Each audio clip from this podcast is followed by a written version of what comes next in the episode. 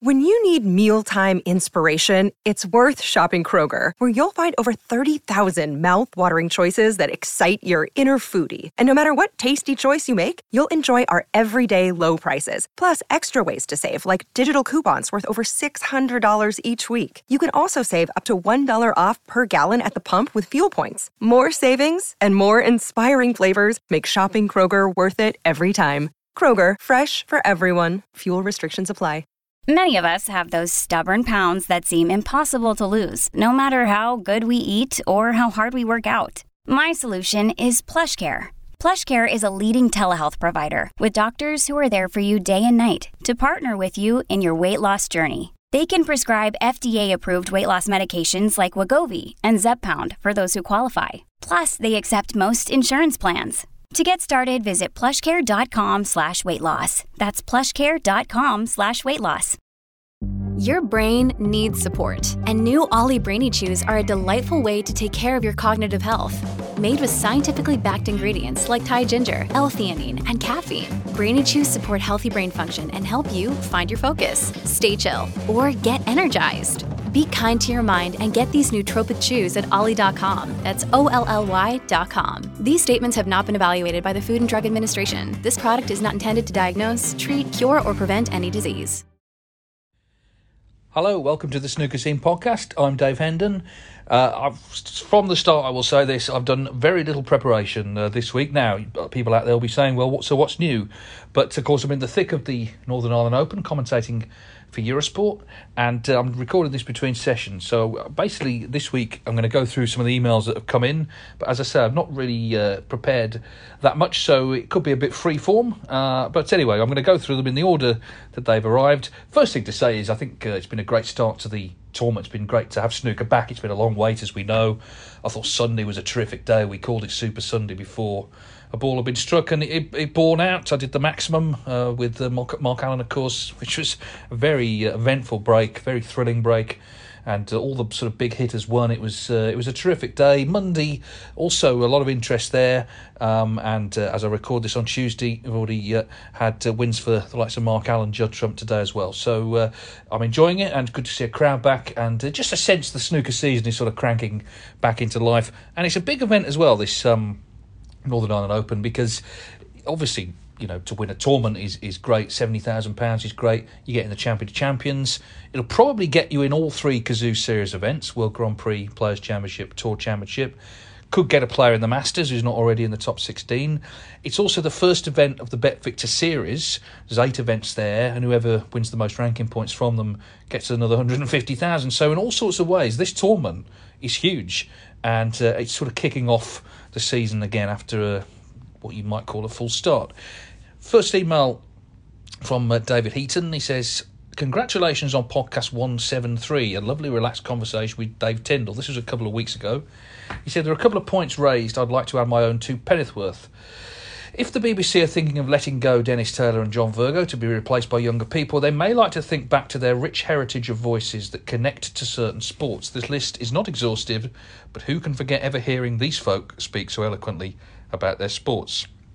Peter O'Sullevan, horse racing, Peter Alliss, golf, Dan Maskell, tennis, Murray Walker, motor racing, Bill McLaren, rugby, John Arlott, cricket, James Alexander Gordon, reading the football results on a Sunday. You only have to hear a tiny snippet of these voices to instantly recognise which sport they're connected with. Dave Tyndall's analysis of left handers at the Crucible was interesting, especially after Neil Robertson's comments about how he feels cramped on certain shots there. Is there an adverse awkwardness for left handers when playing shots from over the yellow or green pockets, depending on whether on table one or two because they're too close to the player's seats?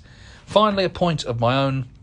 There's been a lot of discussion over the number of frames played in a match has anyone carried out statistical analysis looking back over matches of longer length, best of 19 or longer, to see if the victor would have won said match had it been best of 5, 7, 9, etc.?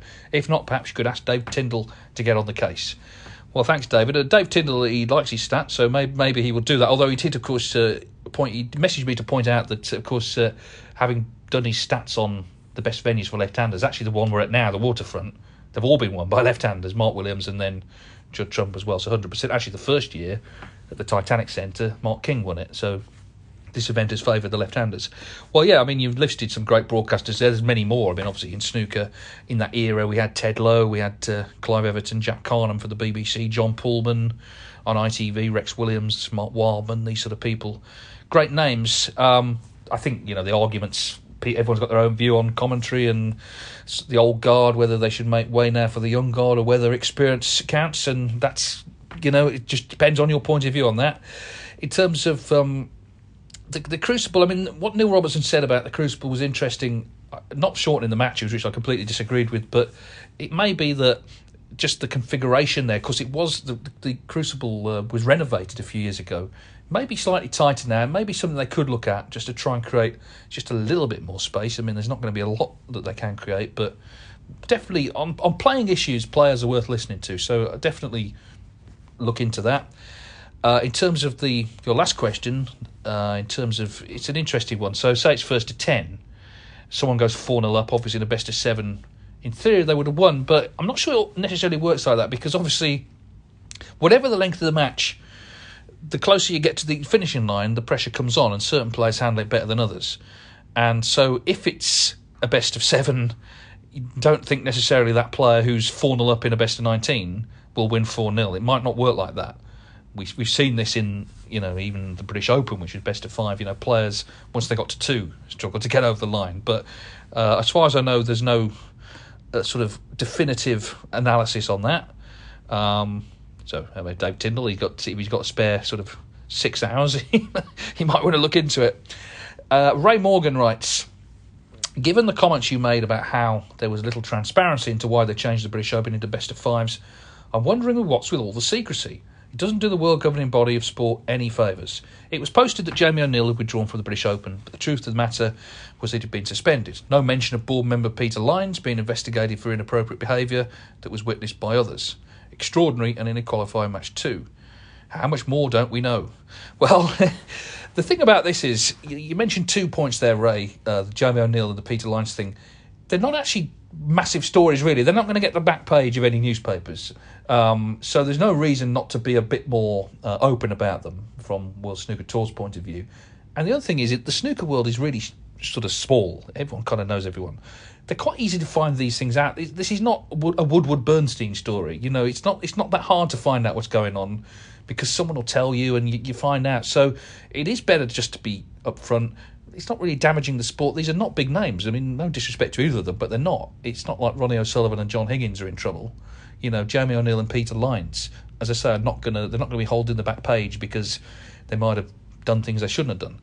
Um, I'm all for tr- transparency, absolutely. Um, I think it, it's much healthier than keeping secrets. And like you say, you know, I'm sure there aren't that many other things that we don't know, but if a couple of things they're not open about, then it leads people to think, well, maybe they are covering up bigger things. I suspect they're not. I mean, they list they put out that list of disciplinary uh, cases recently, and they were all pretty small beer. Really, it was all just things like wearing the wrong logo and you know the odd bit of inappropriate behaviour, but it was nothing earth shattering, not cheating or anything. So, yeah, I, I think uh, the, the, the problem is I think that Snooker Tour obviously are conscious of the fact that they are trying to promote a positive image of the sport and these sort of stories are not that positive, and I understand that.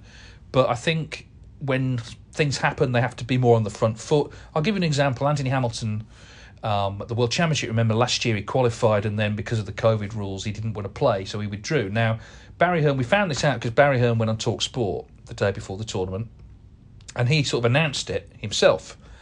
Uh, it wasn't a proper sort of press release, but the point is the cat was out of the bag. World Snooker got loads of calls from journalists. What's going on? What's going on?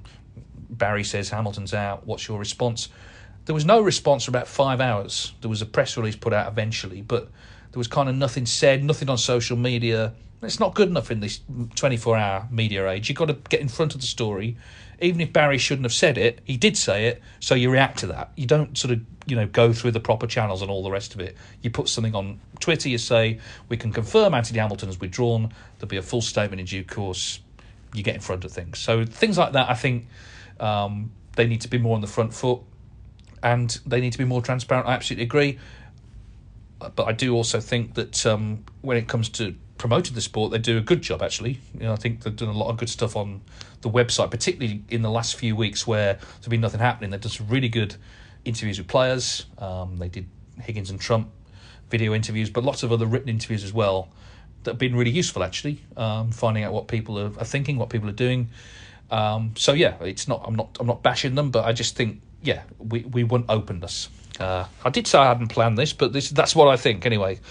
Right, what what else should we look at here? Ryan Freeman. Hi Dave, I was just wondering, have you ever been approached to do commentary on other sports other than snooker? If so, which ones? And were you ever were you ever tempted to do them, or are you just a loyal snooker man? I did tennis actually once. Uh, I did a tennis tournament, which apparently was on South African television. Um, all I'll say is I've never been invited to South Africa, so that probably explains how that went down. I'm lucky that there's so much snooker. Is the truth? There's uh, I worked out 179 days of snooker on television this season, and I'm very very fortunate to have been asked to do every day of it. So, you know, that's a lot. That's half the year. Um, I've also done various other cue sports. I used to do the uh, three cushion billiards on Eurosport 2, which I'm hoping is going to come back because it's a terrific uh, sport that. I've done pool, I've done Russian Russian pyramids, which was uh, quite an experience. That's that's a brutal old game. Have you ever seen that? Um, I think there's two types of sports commentator, Ryan. To answer your question, there's specialists and there's all rounders, and I really respect the all rounders. They'll turn their hand to anything. Think of people like Barry Davies, he, he, one of the great legends of BBC Sport he was known as a football commentator, but he would do ice skating, gymnastics. He did the boat race. He did all sorts of other sports as well. When the Olympics came round, he did the hockey. Um, you know, uh, and and would do them all really well. And there's other people like that now. Andrew Cotter is a, probably his successor really at the BBC. He can turn his hand to pretty much anything. Actually, they both over the years have done Wimbledon as well, tennis. Um, and at Eurosport, there's lots of commentators who, who will work across different sports. There's a guy there, Simon Golding, who, who I know well. He's done over 50 sports uh, at Eurosport, you know, all sorts of niche stuff. I mean, he's from a volleyball background, but he's done all sorts of niche stuff. Really respect those guys because they've got to be across all different sort of sports, do all different sorts of research. There are transferable skills. There are certain skills you can take into every sport, but every sport is different.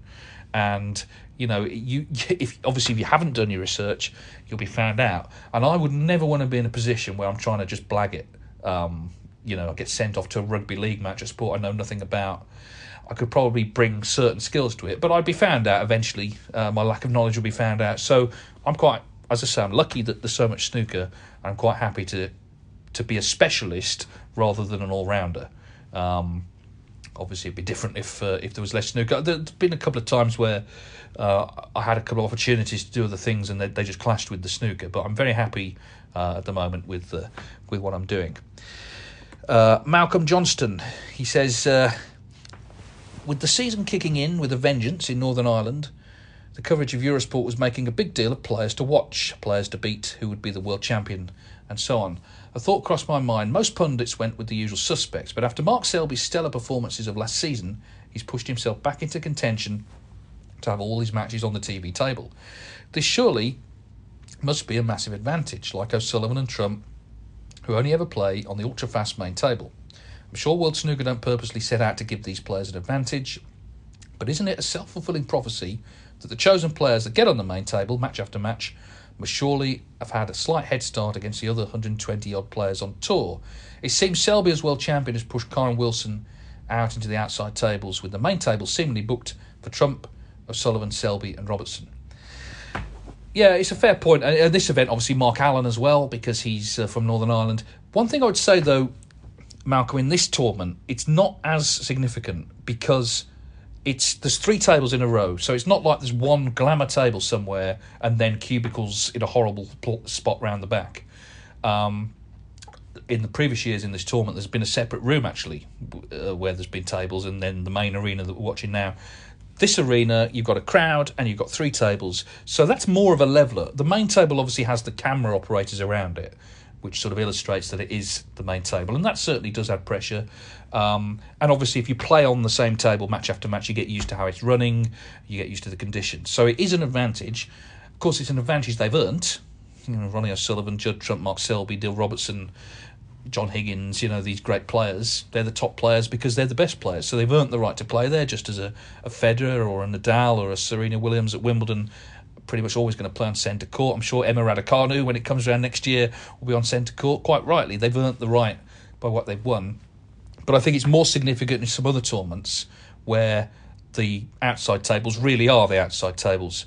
Um, but in terms of is will it be a self fulfilling prophecy? I, I, understand what you're saying. I mean, in Milton Keynes, where Judd Trump last season had a lot of success, you know, he was pretty much virtually every match on the same table. So you get used to the surroundings, you get used to the setup but he was world number one. That's why he was there, and no reason why he shouldn't be there. These are the players that people want to watch. Yeah, we were asked. Uh, we we did a preview program on Eurosport on uh, Sunday. Three questions. Uh, who's the player to beat this season? I went for Trump. I mean, that's not sticking your neck out. I just think it makes sense after the run he's been on, which show, shows no sign of setting up. A player down the rankings to look out for. I said Luca. And it sounds like cheating because, of course, he's already won a ranking event, but he's 44 in the world. Luca Brecel just feel I can't see him falling any lower than that. I think he can only go up, and I, I think he's you know a player who's been in the top 16 and, and, and won a tournament and can definitely claw his way back up with one good week. Maybe it'll be this week as we record this. He's still in the event. And world champion, it's very hard to say. You know, we're in October. You just you're just pulling a name out out of, out of the air. But I decided to go for a new winner, and I thought, well, who's the most likely new winner? And to me, it's it's got to be Kyren Wilson. You know, he's been runner up, semi finalist a couple of times. He's a player who he's made for the Crucible. I think he's a player who's always looking to improve, and if he can win a couple of tournaments on the way there this season, maybe that will instill him with the confidence. Of course, he had that uh, real setback against Shaun Murphy, who turned their semi final around uh, last season. But anyway, for what it's worth, those are the players uh, that I went to. I'm pretty sure that program is still available uh, on demand if you want to have a look at it. Neil Caesar. Let's see uh, if uh, we will hail Caesar. And I'm sure Neil hasn't heard that joke before. Um, it's short and to the point, this. I like Neil's style. He just gets straight into it. He says, So Joe Perry is the latest professional to whinge. Message to all players nobody's forcing you to be a snooker player. well, this was an interview uh, Joe did uh, in the, on Metro Online before I get into that, actually, I want to say this. It's been a fallow period for snooker, a few qualifiers, no tournaments for the last seven weeks. But there's actually been a lot of good coverage online. A lot of it actually has been about things that, that's been in other snooker podcasts, which shows the worth of podcasting. But it's worth mentioning uh, some really good sources, uh, three real good sources of snooker stories in recent times. The Eurosport website, a lot of original content on there, interviews and features. Uh, Metro Online, Phil Haigh, of course, fighting the good fight there, and we'll come on to his interview with Joe Perry in a moment. Excellent stuff on there. And um, also the World Snooker Tour website, as I said earlier, they've had some really good stuff on there, as they should do. I mean, they're, they're you know promoting the tour, but even so, those three websites have really done well in in this sort of fallow period. The one that hasn't is the BBC website. Until last weekend, just as a preview of this event, the previous snooker story had been September the 1st. So it had been five weeks, not a word written on snooker. That was previewing Trump being in the pool, US Open pool. They didn't put any report up about how he did there or anything else that happened since. And then their report on Sunday uh, in Belfast, they, they put a report up which cont- I read it. It contained six mistakes that I spotted. Six mistakes. There was uh, they got the score wrong twice in Mark Selby's match against Mark Lloyd. They had him winning four 0 and 4 2. It was actually 4 1. They got the Stephen Maguire score wrong. They said he won 4 3. It was 4 2. They got the Judd Trump's ranking wrong. They got Mark Selby's ranking wrong. And they said that Jordan Brown had been beaten by Gary Brown when, of course, it was Gary Wilson. So it doesn't exactly tell you that the BBC website sees snooker as much of a priority. Of course, they will do when the UK Championship comes around. They'll all be singing and dancing. But you know, it's not actually just about those three tournaments. You know, it's a, it's a sport website which is publicly funded, and they do a lot of great stuff on other sports. But maybe they need to look at the snooker coverage a bit more because it's been changed now that report. Because I know World Snooker contacted them about it, but there was six mistakes. We all make mistakes. I make plenty, but six in one report—that's a lot, really. Anyway, I just wanted to mention that. But um, yeah, the, Joe Perry. Well, he did a, an interview, as I say, with Phil on the Metro Online. I've got to be honest, I didn't think he was whinging. Um, I, I don't agree with that. He, Joe is a very interesting person to talk to. Actually, he's a senior professional now. You know, he's been around well nearly thirty years on tour. been in the top 16, won a ranking event, Masters finalist, uh, semi-finalist at the Crucible. Well respected by the other players. You know, not a troublemaker by any means. Got some good ideas, and he expressed them. Now, obviously, I don't know what questions he was asked, but if he was asked, Joe, you know, are there any things you think in snooker need to be changed? Then he's entitled to say what they are. He talked about the ranking system. I did a whole podcast on the ranking system, um, and I think there are arguments to change it. He talked about various other things as well. Um, made a very good point actually on the John Virgo thing about the value of a lead commentator. He made the point about Jack Lisowski, of course, was well received actually by BBC viewers when he made his debut last season at the Crucible. But he made the point that um, Jack was put in the box first with Alan McManus. Now, Alan is a fantastic broadcaster, full stop. Alan is one of the best in any sport, never mind just snooker. And the point Joe was making was because he was put in with someone who understands how broadcasting works, it was a better listen because Alan was able to bring him in, he was able to guide him. And Joe was saying maybe with some of the other commentators it wouldn't have gone so well. So that's quite a perceptive comment, I think.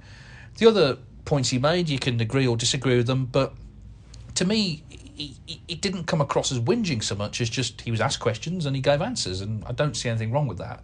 However, it's interesting since Neil you sent this email. I spoke uh, last night actually. Ronnie O'Sullivan was in the Eurosport studio saying that he thought there was an atmosphere uh, in Belfast and it was all a bit flat and so on.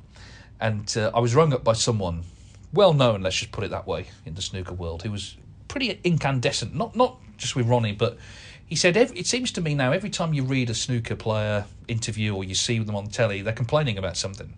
He said, why are they moaning about everything?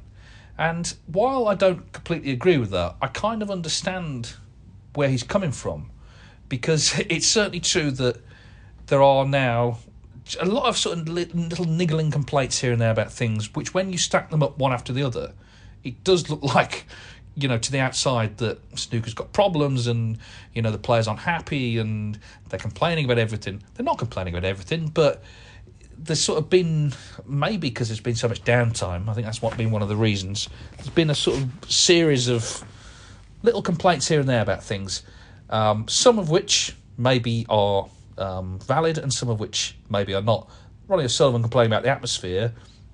He's entitled to his opinion, of course, but the atmosphere was better than this tournament last year when there was no crowd. I mean, the good people of Belfast turned up and they watched and they applauded. Um, it's not a huge arena, or, or, or, the the part where the seating is at the moment isn't. But um, as I say, last year he was, he was complaining it was like being in prison at Milton Keynes. Surely it's better in a great city like Belfast, in a great venue like the Waterfront Hall. The one that struck me though was Stuart Carrington again in the Metro. Uh, that was, I thought, actually was whinging. Um, there seemed to be a lot of small, quite meaningless complaints in that. One was that he, he felt uh, there shouldn't be qualifying, the qualifying round shouldn't be held over to Belfast. It should be in Barnsley. Well, it wasn't in Barnsley for obvious reasons. The top 16 sell tickets, they have to be at the venue. Now, you can argue there shouldn't be qualifying at all and everyone should go to the venue as they have in previous years. That's perfectly valid if you think that. But quite obviously, the top 16 have to be at that venue. They can't be going to Barnsley and you risk losing the ticket sellers.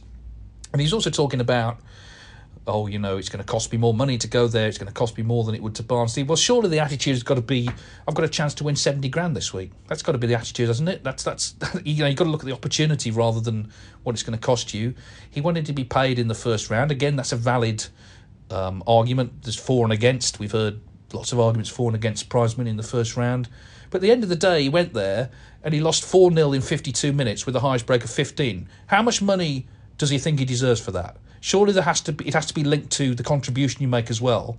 It can't just be taking money out of it, out of the sport. It's got to be actually contributing something as well. So here's my idea. I was thinking about this. Here's my idea for prize money in the first round. You get £100 for every frame you win. So if you lose 4 0, you get nothing. If you lose 4 1, you get £100. Lose 4 2, you get £200. 4 3, £300. So you're getting some money if you're winning frames. Therefore, you can lose and still get money. But if you lose 4 0 in an hour, as he did, you don't get anything. Now, I can already hear people saying there's 20 reasons why this wouldn't work. One of them is obviously, you know, it's a pretty simple one. The prize fund you budget for that tournament and you don't know how many frames people are going to win in the first round, so you can't precisely budget it. But it may be worth exploring.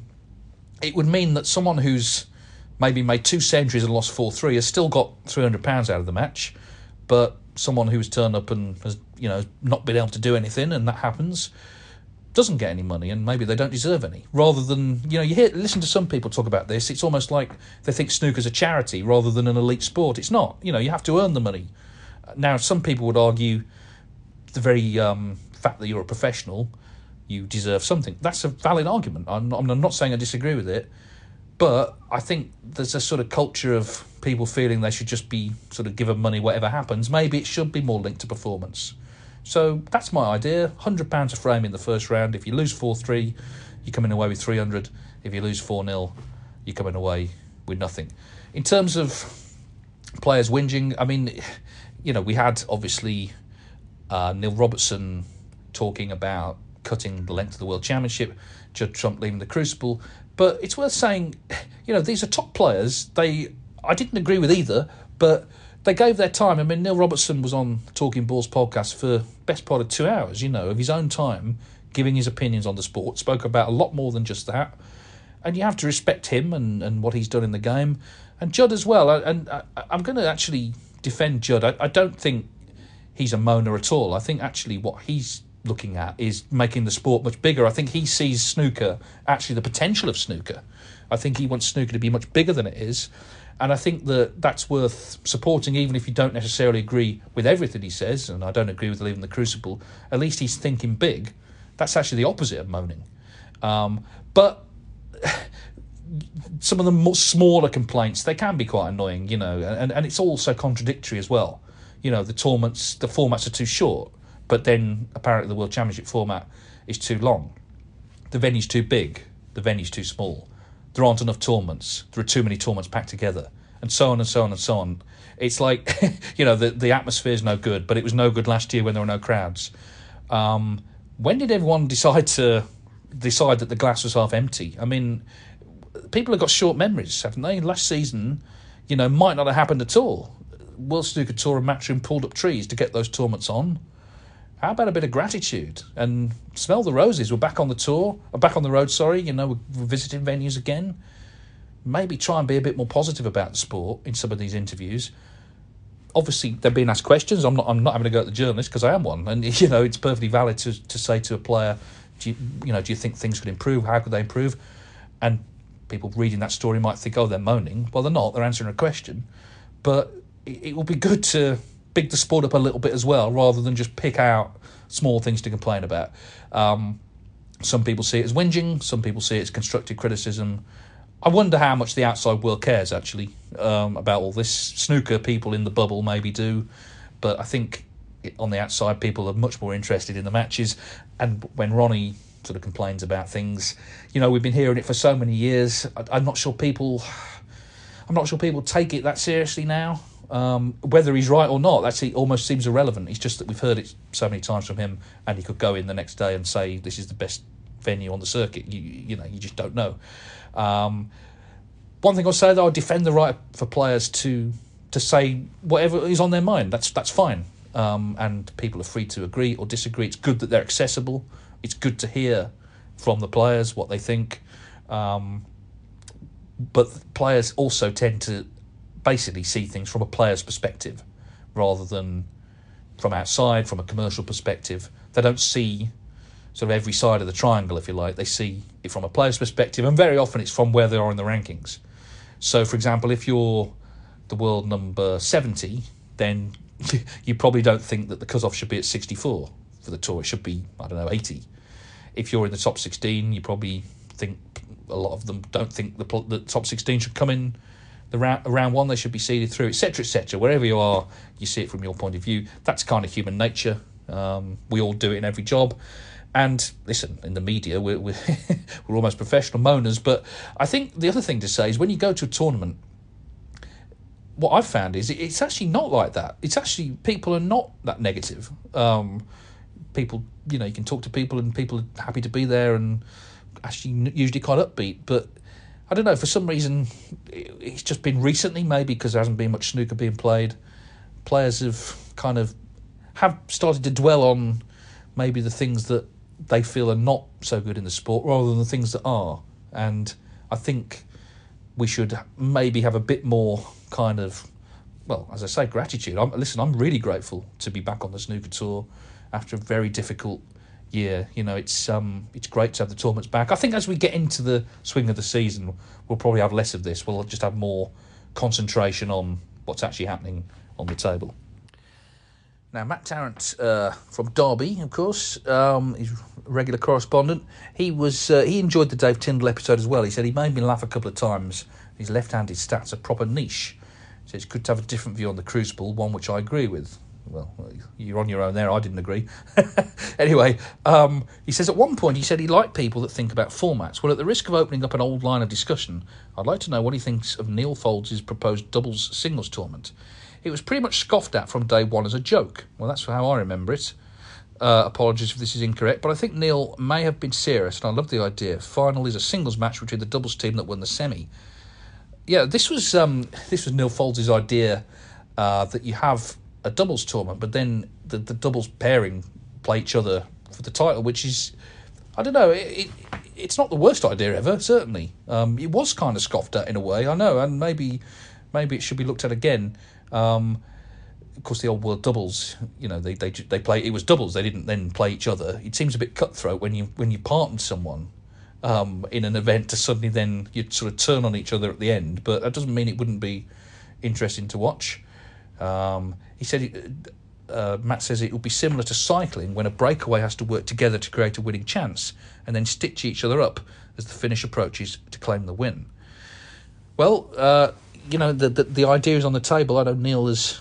I think he said it to Barry, and Barry Barry gave it quite uh, quite short shrift. So um, we'll see. It, it's there, and uh, as far as I know, he's not uh, he's not copyrighted it. Um, just realised actually Neil Caesar sent another email just today. He said, uh, "So I was watching the Mark Williams Elliot Slesser match on the Eurosport app, and at the end of every frame, Slesser left the table and kept his opponent waiting." I've noticed this on a number of occasions where this has happened with other matches. Is there any rule concerning this? Um, again, it's discretion of the referee. Uh, the referee can, if they feel a player, and, the, and this happens a lot actually. A lot of players, I think, as a release of tension more than anything. I mean, sometimes you've got to go to the toilet, but often it's a release of tension. They uh, they leave the arena. If a referee thinks it's happening too much or they're taking too long, then um, they can say something. There is a specific problem at the waterfront, though. It's a bit of a sort of rabbit warren backstage, and so many players have got lost. Honestly, I've, I've got lost backstage there in Belfast. It's uh, it, it's sort of place. If you take the wrong turning, it's like sort of Hampton Court maze. You don't know really don't really know where you are. So um, I, I didn't see that specific match, but it may be a couple of times. Literally, the players have just got lost. I mean, there's been matches where you've been waiting five minutes for someone to come back before they've sort of finally found their way. It actually may be even worse now because, of course, with COVID, there's certain one-way systems and so on. You've got to follow certain uh, other procedures as well. I've had an email from Ben Hubbard, which is quite long, and uh, Ben uh, is uh, part of an organisation called the Universities Pool Council, who organise amateur cue sports for higher education students in the UK. Raises a lot of interesting points. I'll be in contact, Ben, because I'd like to discuss this uh, further. But I just wanted to acknowledge the, the email that you sent in. Thank you very much for that. Yeah, it's um, we sort of forget almost. You know, there's there's so much action taking place in different levels and different parts of you know the world. And the universities, of course, back now for a new term. That's uh, always been a bit of a hotbed of uh, uh of cue sports as well. I'm going to have to leave it there because I've got to go back and commentate now on uh, the evening session. Uh, it's been a rather rambling episode, um, but uh, you know we're in the thick of a tournament. Um, I, there was an extraordinary review actually of the of the podcast by by by some dim bulb on online who who said it was first he said it was the worst podcast he'd ever heard. To, to, which the question is why are you keeping listening, and then he said, "Oh, they're so lazy." They said he, he said during the World Championship they couldn't be bothered to do one every day. Well, I was commentating basically ten hours a day for Eurosport, so uh, forgive me for not you know, finding half an hour of my free time to do a podcast that you hate. I mean, yeah, great logic, by the way, there. Um, but anyway, on that rather sour note, we're going to end. But uh, do keep your uh, your comments coming in. Obviously, the Northern Ireland Open is going to continue. We'll be looking back on it next week. Um, with with a guest yet to be uh, yet to be well yet to be asked or, or thought about. Um, snooker scene podcast at mail.com. That's snooker scene podcast at mail.com. And uh, yeah, it's uh, it's shaping up to be an interesting week. I mean, at the moment, the big hitters, as I record this, are all still going, and you kind of feel one of them's going to win it again. And Trump and O'Sullivan are in opposite halves. I mean, they played three finals in a row. Judd's won them all 9 7. Uh, I mean, if, if that happened again, it's already amazing. It's happened three times, but if that happened again, well, that would be uh, mind blowing stuff. Anyway, uh, I need to rest my voice for a few minutes before uh, tonight's uh, action. But uh, thank you for all the comments, and we'll be back hopefully next week. Sports Social Podcast Network. It is Ryan here, and I have a question for you. What do you do when you win? Like, are you a fist pumper? A woohooer, a hand clapper, a high fiver. I kind of like the high five, but if you want to hone in on those winning moves, check out Chumba Casino. At ChumbaCasino.com, choose from hundreds of social casino style games for your chance to redeem serious cash prizes. There are new game releases weekly, plus free daily bonuses. So don't wait. Start having the most fun ever at ChumbaCasino.com. No purchase necessary. VGW. Void were prohibited by law. See terms and conditions. 18 plus. Hey guys, it is Ryan. I'm not sure if you know this about me, but I'm a bit of a fun fanatic when I can. I like to work, but I like fun too. It's a thing. And now the truth is out there. I can tell you about my favorite place to have fun Chumba Casino. They have hundreds of social casino style games to choose from, with new games released each week. You can play for free anytime, anywhere. And each day brings a new chance to collect daily bonuses. So join me in the fun. Sign up now at chumbacasino.com. No purchase necessary. VGW. Void were prohibited by law. See terms and conditions. 18 plus.